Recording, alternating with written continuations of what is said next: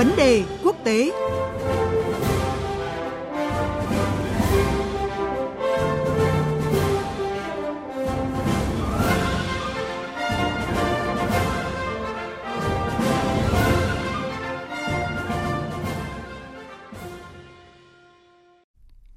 Thưa quý vị và các bạn, năm bầu cử Tổng thống Mỹ 2020 đã chính thức nóng lên với ngày bỏ phiếu siêu thứ ba đầu tiên hôm mùng 3 tháng 3.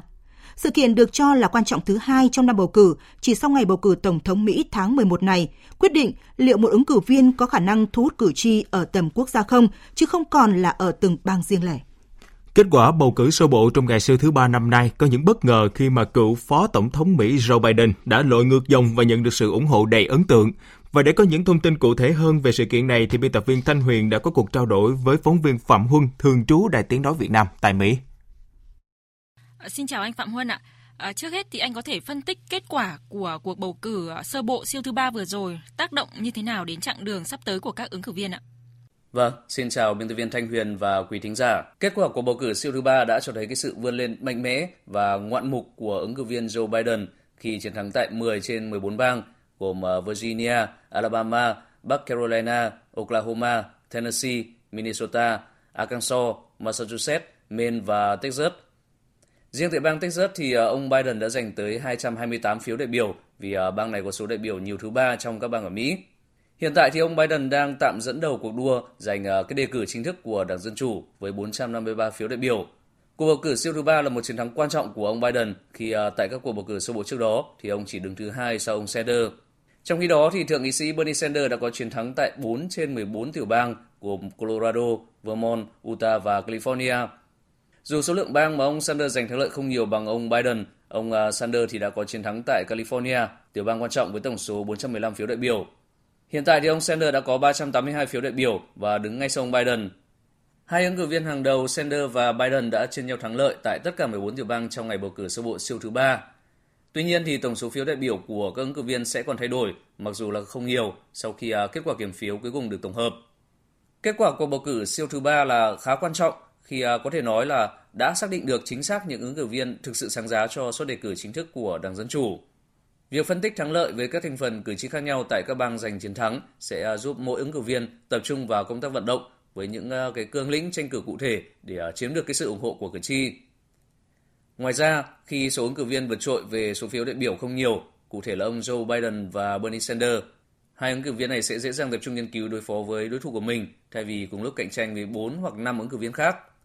Vâng, à, cuộc bầu cử sơ bộ siêu thứ ba được cho là sự kiện quan trọng thứ hai trong năm bầu cử chỉ sau ngày bầu cử tổng thống Mỹ vào tháng 11 này. À, vậy thì tại sao cuộc bầu cử sơ bộ siêu thứ ba lại có ý nghĩa quan trọng như vậy ạ, thưa anh? Vâng, ngay ở cái tên gọi ngày bầu cử siêu thứ ba thôi thì à, đã thấy cái quy mô của cuộc bầu cử sơ bộ này. Có thể nói đây là ngày thứ ba quan trọng thứ hai trong à, cái tiến trình chính trị ở Mỹ chỉ sau cuộc tổng tuyển cử năm nay thì sẽ được tổ chức vào ngày 3 tháng 11. Tại cuộc bầu cử hôm mùng 3 tháng 3 thì à, 14 tiểu bang và vùng lãnh thổ Samoa cùng à, cử tri ở nước ngoài đã tiến hành bầu cử sơ bộ để à, bầu chọn đại biểu đại diện cho các ứng cử viên tại Đại hội Đảng toàn quốc.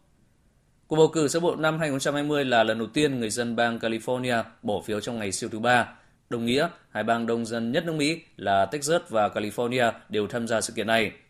Như vậy, ngày bầu cử siêu thứ ba sẽ quyết định tới 1.357 đại biểu, chiếm 34% tổng số đại biểu tham gia Đại hội Đảng toàn quốc của Đảng Dân Chủ.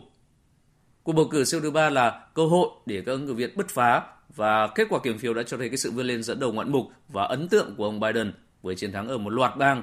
và gần như chắc chắn là cuộc cạnh tranh suất đề cử chính thức của Đảng Dân Chủ hiện nay thì sẽ chỉ là cuộc đua song mã giữa ông Biden và ông Sanders, người về thứ hai trong ngày bầu cử siêu thứ ba. Vâng, mặc dù kết quả của cuộc bầu cử sơ bộ à, siêu thứ ba phần nào đã hé lộ à, gương mặt của ứng cử viên Đảng Dân Chủ à, sẽ đối đầu với đương kim Tổng thống Donald Trump vào tháng 11 tới, nhưng mà vẫn còn quá sớm để có một kết quả cuối cùng. À, vậy còn những yếu tố nào có thể làm thay đổi tấm vé cho người đại diện của Đảng Dân Chủ trong cuộc đua vào cuối năm nay thưa anh? Vâng, như tôi đã nói ở trên là hiện tại có thể nói là sẽ chỉ là cái cuộc cạnh tranh xuất đề cử chính thức của Đảng Dân Chủ giữa ông Biden và ông Sanders.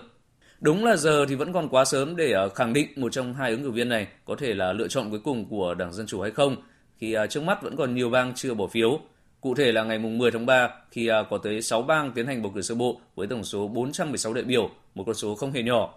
Việc chiến thắng hoặc giành được đa số đại biểu sau cuộc bầu cử siêu thứ ba thì sẽ tạo đà cho các ứng cử viên bước vào các cuộc bầu cử sơ bộ tiếp theo. Và để có thể thay đổi cơ hội chiến thắng trong những lần tới thì trước hết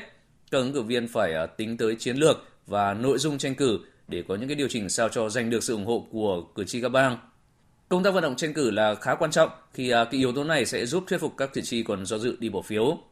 Để trở thành người được đề cử chính thức của Đảng Dân Chủ, ứng cử viên phải giành được ít nhất 1.991 phiếu đại biểu cam kết. Do đó, rất có thể phải đợi đến khi tiến hành đại hội toàn quốc, Đảng Dân Chủ mới chọn được ứng cử viên cuối cùng. Theo đó, người được lựa chọn sẽ chính thức bước vào cuộc đua vô cùng quyết liệt với ông Donald Trump và nỗ lực giành lại cái vị thế chủ nhân Nhà Trắng đã mất vào tay Đảng Cộng hòa cách đây 4 năm. Vâng, xin cảm ơn phóng viên Phạm Huân với những thông tin vừa rồi. Thưa quý vị, à, biên tập viên Thanh Huyền vừa trao đổi với phóng viên Phạm Huân thường trú Đài Tiếng nói Việt Nam tại Mỹ về kết quả của bầu cử siêu thứ ba trong năm bầu cử tại Mỹ. Còn bây giờ chúng ta cùng dành một chút thời gian để điểm một số sự kiện trong nước và quốc tế đáng chú ý. Thưa quý vị, những sự kiện trong nước đáng chú ý trong ngày hôm nay như là Đảng ủy khối doanh nghiệp trung ương sẽ ký kết chương trình phối hợp công tác với tạp chí Cộng sản. Bộ Nông nghiệp và Phát triển Nông thôn tổ chức hội nghị tổng kết công tác lấy nước phục vụ gieo cấy lúa đông xuân 2019-2020 khu vực Trung Du và Đồng bằng Bắc Bộ.